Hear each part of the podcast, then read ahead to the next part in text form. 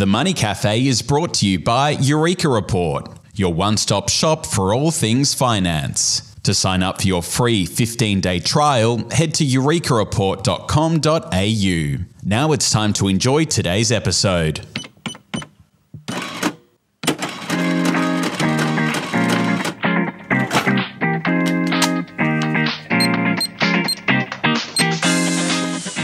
Hello, I'm Alan Kohler, founder of Eureka Report, finance presenter on the ABC News and columnist for the New Daily.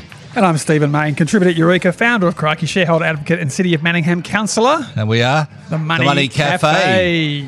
Um, Big day, Alan. Big day, Stephen. We'll get on to um, Credit Suisse and Sil- Silicon Valley in a moment, but let's talk about Paul Keating.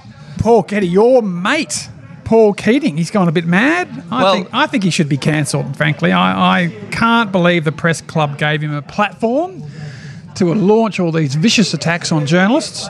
And then he's even launching vicious attacks on his own on his own party. I mean, he should be sacked as a party member, in my view.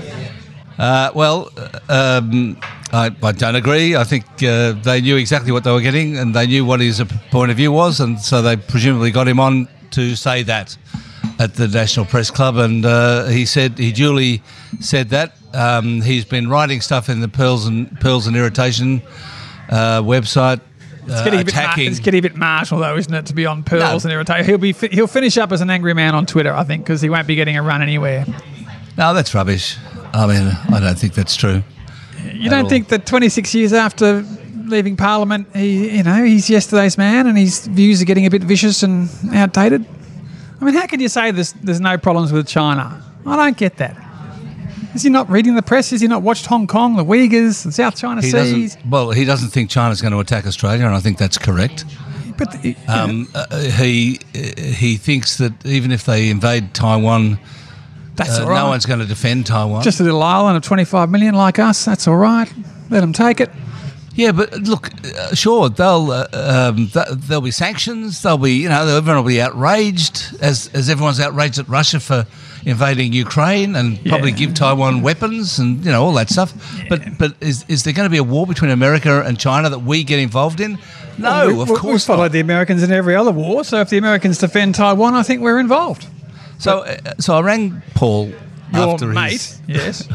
after his after um, after his appearance on National Press Club, and you know, and as always with Paul, you know, it's a long conversation. Um, but during the course of it, he told me about these things that China has just launched, called uh, uncrewed submarines or heavily heavily armed uncrewed submarines, which are drones, basically submarine drones that are large, extra. They're called extra large, uh, heavily armed. And uh, Paul says the, the fu- this is the future of warfare, at least certainly maritime warfare, is uncrewed submarines because you don't have to worry about air in them. You don't have to worry about space, space and um, rooms for them to sleep in and corridors. You don't have to worry about crew safety. Um, and, uh, you know, they've, they've already got five designs on the go. Um, and Paul says, well, imagine what they're going to be like in five years, these things. So, you know, there's no thought of us. I mean, he reckons that the, the submarines that we're buying are going to be redundant by the time we buy Yeah, them. yeah. Um, so uh, I reckon that's not, not a bad argument. I'm, you know, obviously I'm not an expert on military hardware, but and I, and I after talking to Paul, I googled them, and sure enough, there they are. Pictures of the things everyone's writing about them in the naval news. There's lots of stuff about these uncrewed drone submarines. Yeah. And what are we doing about that? Nothing.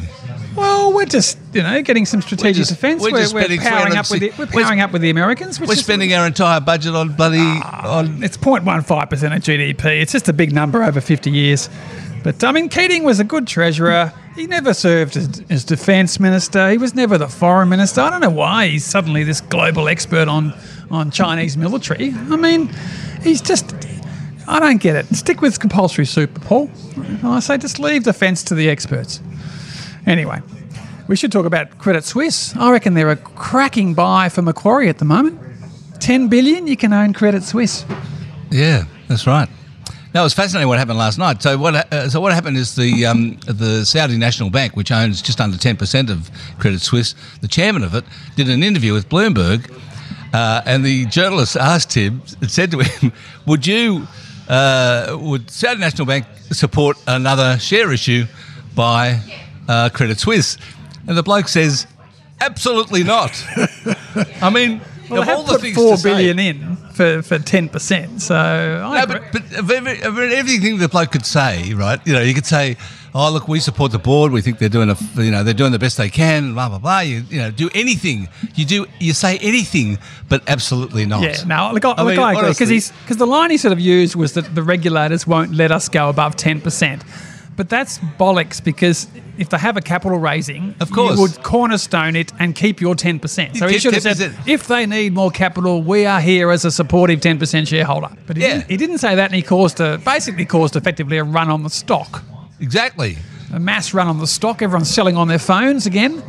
And um, Yeah. and there's contagion all over the place, and, and now you're going to get uh, global official interest rates are probably not going to get increased Well- much more because this credit crisis is effectively going to contain inflation on its own. Exactly. That's right. And Credit Suisse is a is, is a different kettle of fish to Silicon Valley Bank, is it not? I mean, you know, I, I don't know. Do you, do you know the the size difference between? them? Oh, look, it's look. Credit Suisse is now mainly a wealth manager, so they're not so much in that global investment banking advisory space like, say, Goldman Sachs. They used to be one of the global sort of investment banks. They're now they pivoted to investment management. That's getting smashed by ETFs and the index funds and the likes. Plus, they've had a series of of uh, management stuff ups and, and you know Greensill, Lex Greensill took them out for a few hundred million when that collapsed. So, look, So a good buy for Macquarie Bank. well, a great buy for Macquarie Bank. I mean, Macquarie's capitalised at, at 68 billion, even after this morning's three percent fall, and um, and they they are masters of buying diamonds in the rubble. Remember, they bought BT Australia uh, for you know basically 100 million. In 1999, one of the great acquisitions. So I think that uh, that Macquarie should snap up Credit Suisse, but the, the, the Swiss government will, will save them if they have to because they're a famous Swiss bank, second second only to UBS, which is worth you know s- a hundred hundred billion Australian, whereas whereas Credit Suisse is down to ten billion. But it's an amazing of loss Macquarie, of confidence in um, in global small banks, isn't it? Yeah. Before we get on to interest rates, speaking of Macquarie, you've you've just read their the new book on Macquarie, right? Called The Millionaires Factory, where the authors have pinched the the uh, phrase for them that you coined. Well, I am outraged. I gave them their nickname in, in April 1997 in the Herald Sun. And uh, I remember Allan Moss complaining to us, saying, Well, you're the only people, the business section of the Herald Sun, that call us the Millionaires Factory. No one else calls us that. Why do you keep doing it? anyway, so we did it. And um, Well, now there's uh, a book stuck. called The Millionaires Factory. And look, it's a great read because basically the Millionaires Factory have you know they've never, they really speak publicly like they just they're just faceless bankers for years the annual report never even had a picture of a banker I mean, a friend of mine, Lisa Jamison's been their PR person for 20 years. She's never been quoted in the press. They don't even allow a spokesman from Macquarie said to appear anywhere. All of a sudden, 100 bankers have gone on the record in this book. So Are they on the record in the book, All, there's 100, 100 bankers who've been interviewed on the record. They're all quoted. You've got Tony. So it must be a, a sort of a semi-official. It is. It's authorised. it's basically. authorised. Well, it's, well, it's not authorised, but it's they've they've cooperated, They've cooperated. and therefore they've got a fairly positive perspective. But there's a lot of great revelation. Like I didn't realise that uh, um, Peter Warne, who was their chairman until last year, he was retrenched. He was made redundant by Macquarie when they bought BT in 1999. And you know, only two of the eleven executive committee members got brought across. He wasn't one of them. He got paid out, and then he came back as the chairman. I mean, there's no other company whose chairman has been made redundant by their own company at some what a point. what a great tale of redemption and So look, it's a great look. It's a great story. that is. They um they, they're the masters of buying diamonds in the rubble, as this book shows. That and also first move advantage on global infrastructure. That was the actual real genius of Macquarie. Plus the, the model of hiring the best and brightest from Harvard, and then locking them up on seven year um, with withheld bonuses. So you can't. It's too expensive to leave, and you hire the, the best and brightest. That was the model, and then really nimble uh, with good risk management. So they went into the 87 crash strong, went through the GFC strong, and they're strong today in this current crisis. So I reckon they will snap up some distressed rivals such as a Credit Suisse in this environment. But it's a great read. We, just, we now need a book on CSL. That's the that's the last big one outstanding. is the book on how CSL took over the world. Someone's got to write job it. for you, mate. No, I can't do a book. I can't keep my mind attention beyond ten seconds on Twitter. So I've had two failed em- memoir contracts. Well, give I've a- been give given it a- money to do a memoir, and never been able to deliver a, even a chapter. We'll give CSL a Twitter thread then, and we can turn it, make it so long that it turns into a book. but um, just you, you, you mentioned before, you skipped over before something we ought to dwell on, which is the fact that interest rates have probably stopped going up now because financial conditions have tightened as a result of this banking. In quotes, crisis. Yes, I mean, I'm, I'm, I'm reluctant to call it a full blown crisis at this point. Well, Um, I mean, but it's but it's kind of getting there. It's it is becoming contagion, and and global interest rates have tumbled in terms of what the expectations are. So the two-year Treasuries have gone from 5.06 a week ago to 3.8. So that's a 126 basis points drop. So this is Yeah. the great irony of the fact that the Silicon Bank collapsed. Silicon Valley Bank collapsed because they were forced to sell 22 billion dollars worth of US Treasuries at a book loss of 1.8 billion US dollars. If they'd been able to hang on for a week, they wouldn't have suffered a book loss because the price of bonds has suddenly soared because of the crisis of their own collapse. Yes. So um, I just find that amazing. And then the Federal Reserve, of course, comes out and, and creates the window where everyone can load up their treasuries and get cash back by the government. So why didn't they? Why didn't they save Silicon Bank by offering that instead of wiping out the shareholders? Disgraceful treatment of the shareholders, in my view, of Silicon Bank.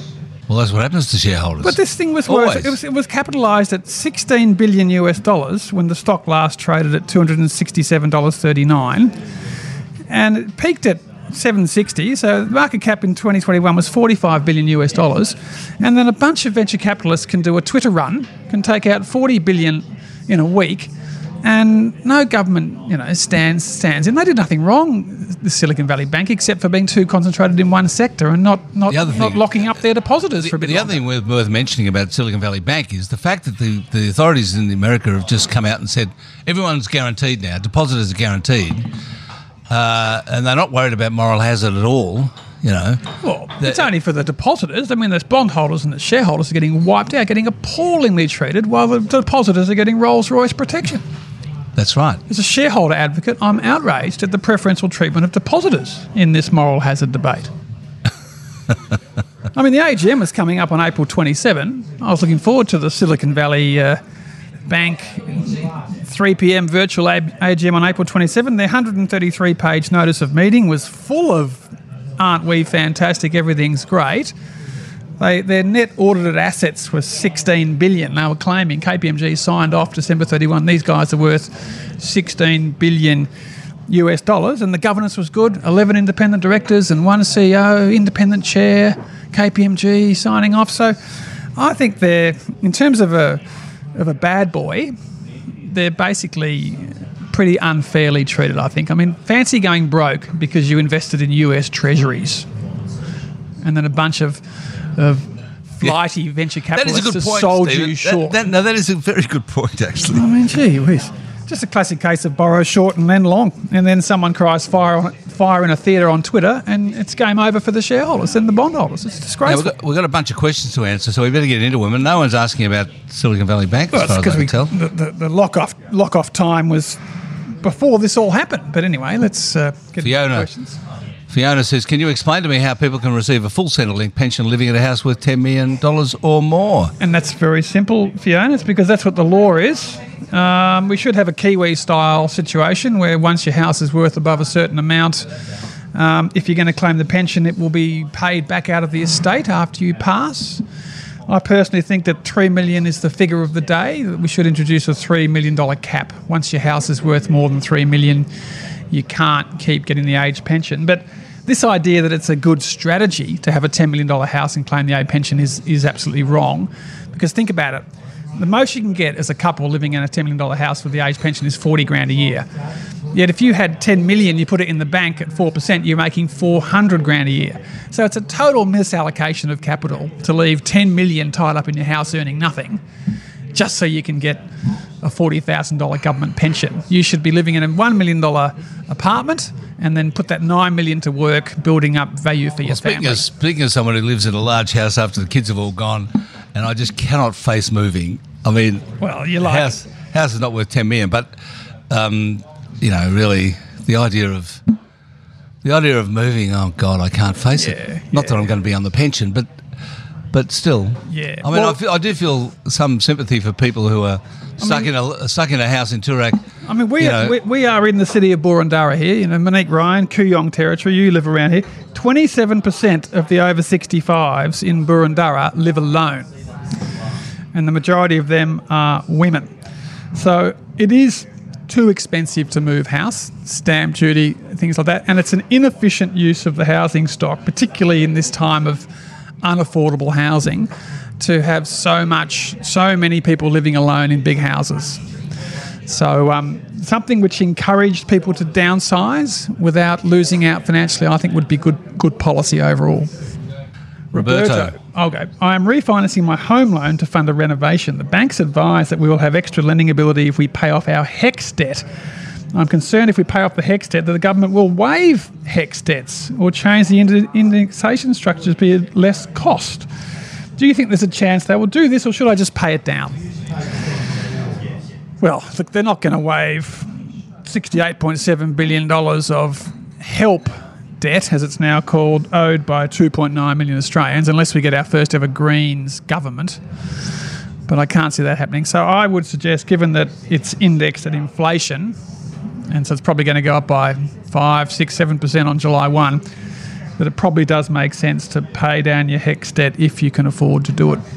Yeah, well, you, you've got to pay down. You, you've got to pay off your most expensive debt first. Yeah, correct. That's it. Yeah, correct. So, and uh, and it is going to be the indexation is going to be the biggest it's ever been this year. So it is becoming a bit of an issue, but but there's not going to be a policy change. Like I mean, you do get interesting policy changes. We just had a library board meeting yesterday at the council, and we've just voted to abolish late fees. And we were bringing in 45 grand a year in late fees. Everyone else has got rid of it. And um, we're not going to chase those people who've got it outstanding. So we are changing the rules and we're forgiving all those people like a HECS debt who hadn't paid their late fees. But that's not going to happen with $68 billion worth of HECS debts, I don't think. Mitch says, when you when would you use a margin loan or equity in your house to purchase shares? Example, if I currently have a low mortgage with money on my offset account and would like to purchase $100,000 worth of index fund ETFs, am I best off using cash to purchase or a margin loan?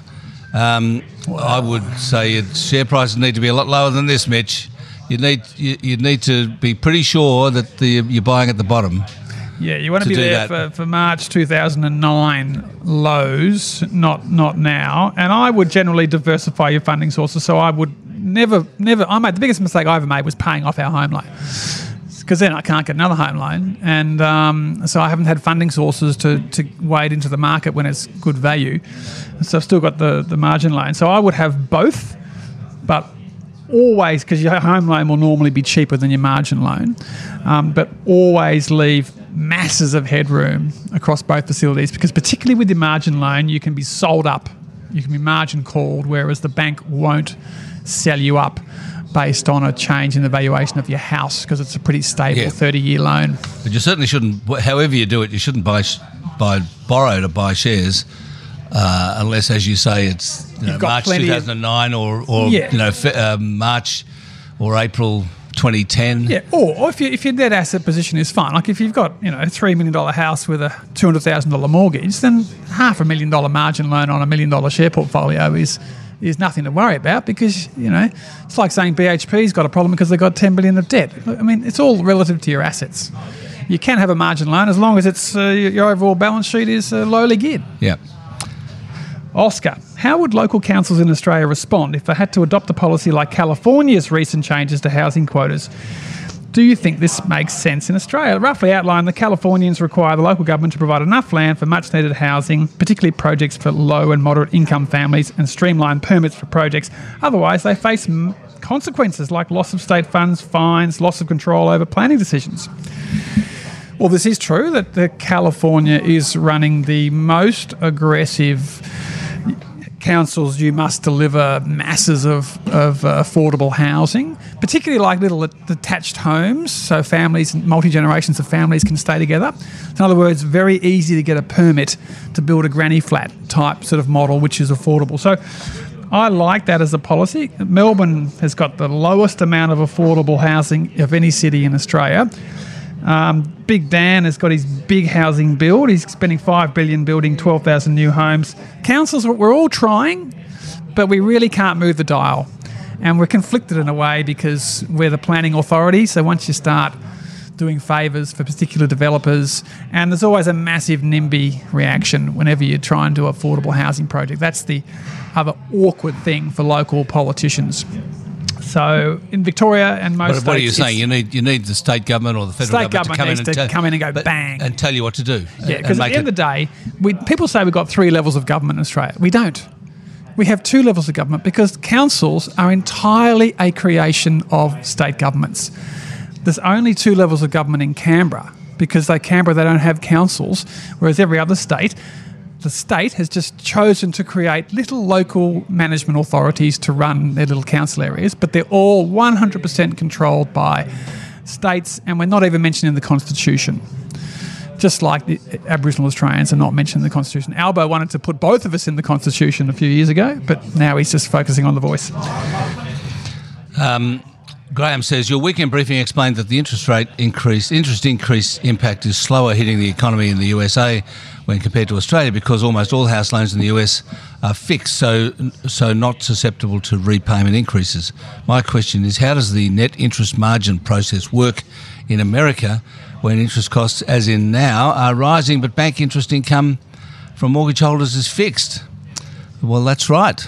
Um, so the they get their uh, they get their interest margin from businesses and from new mortgages and from from other things other than their fixed the, the households. But there's also a lot of hedging um, to match the liabilities, and so you'll you'll issue a 30-year bond at a fixed rate, and then you'll issue a truckload of fixed rate mortgages that line up with that bond. So. Yeah.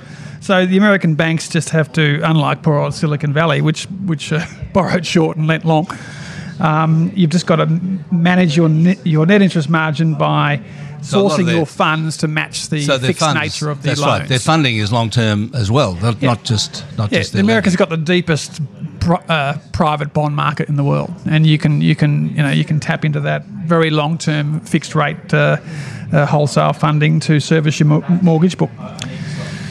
Now, Kristen's got two questions in recognition, recognition of International Women's Day, March the 8th. Uh, what would it take to get more female voices in finance, podcast advisors, a visible presence in the finance and banking world? And what are your thoughts on how much the pink tax impacts women's financial well-being and any impacts it may have on women's ability to invest for the future? Well, What's the pink tax? The pink tax is, is basically where corporates are charging more for uh, uh, hair, female hairdressing, um, dry cleaning, clothes. Um, that true? Taxes on right? on makeup. Yeah, there there is. There's been a lot of studies about I know. how Uh, it's well, more expensive for women to to buy clothes, to get their clothes dry cleaned, to hairdressing. You know, th- these are I know hairdressing costs more for women. So the way you offset that is obviously that some governments are moving towards you know free tampons, which is a really good gender equity policy.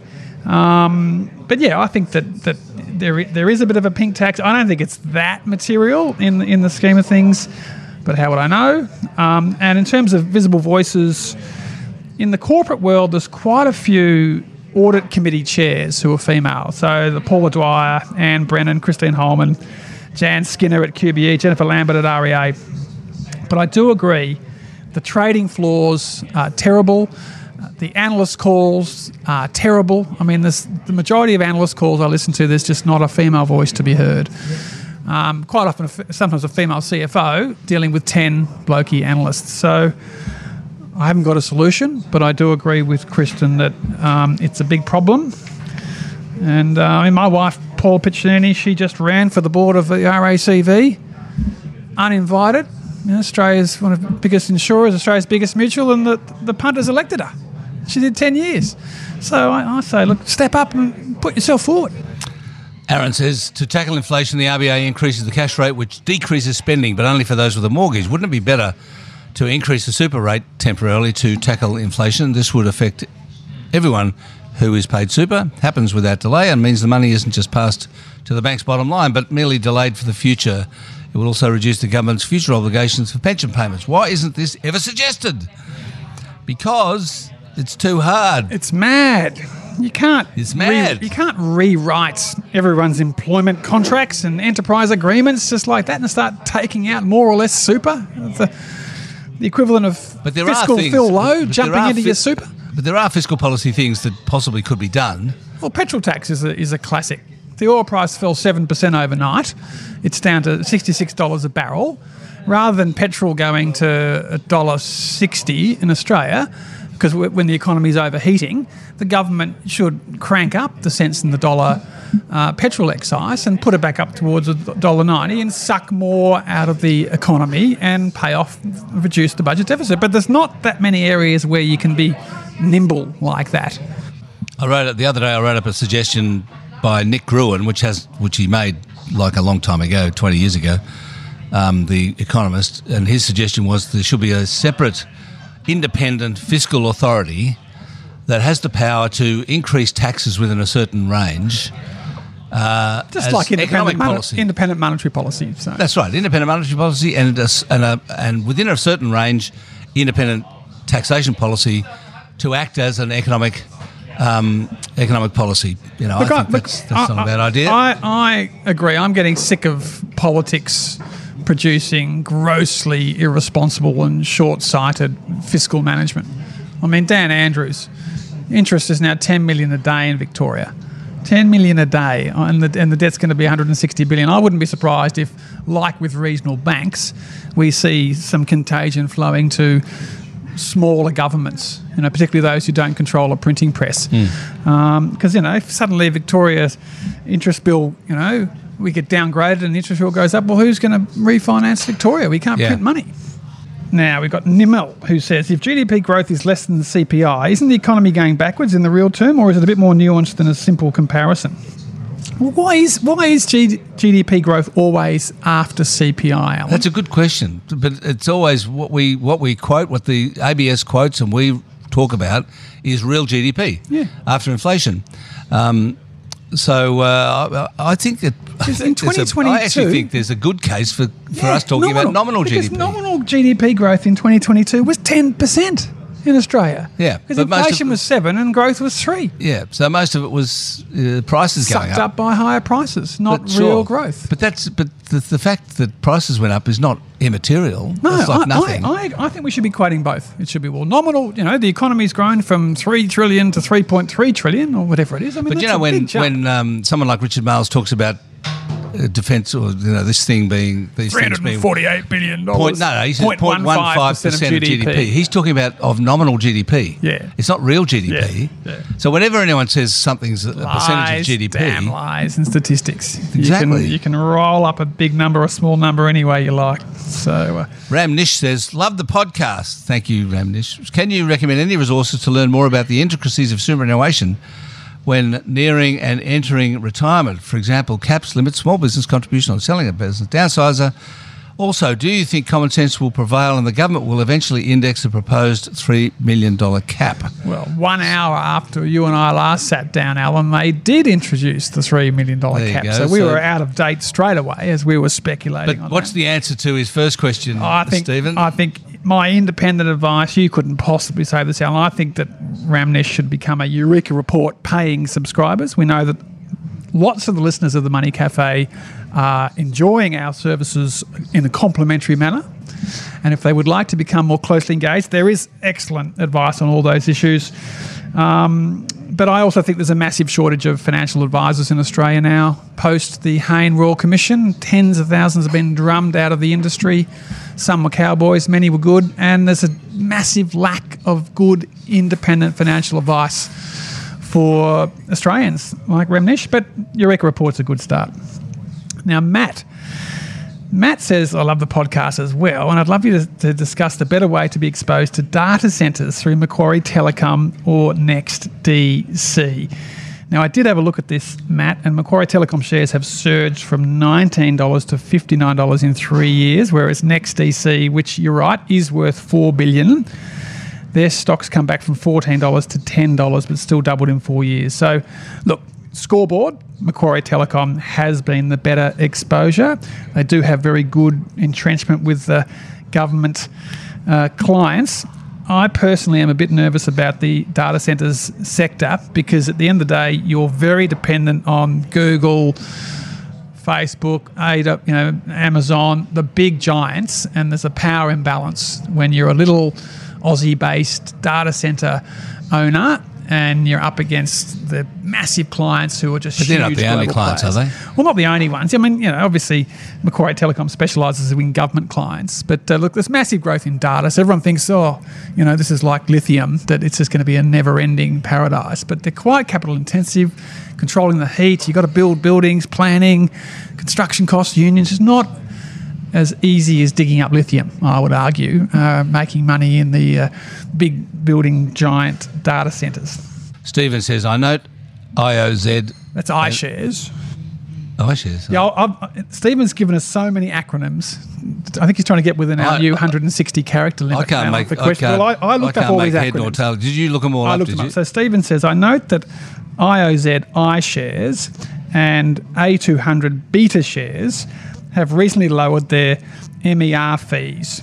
Given VAS, Vanguard, is only charging 0.1% and is a favourite for AS exposure, do you foresee the new lowered MER fees for iShares and Betashares, who've cut to 0.06 and 0.05 respectively, is this a bait to get people in and then the fees will rise later? So are ETFs cutting their fees to lure in clients? Is it a bait and and they're going to switch? jack the fees up later? Is it? Is it, Stephen? I just think it's competition at work. Um, all those fees are low 0.1, 0.06, 0.05. It's a great way to be exposed But they're not. to the But market. they're not.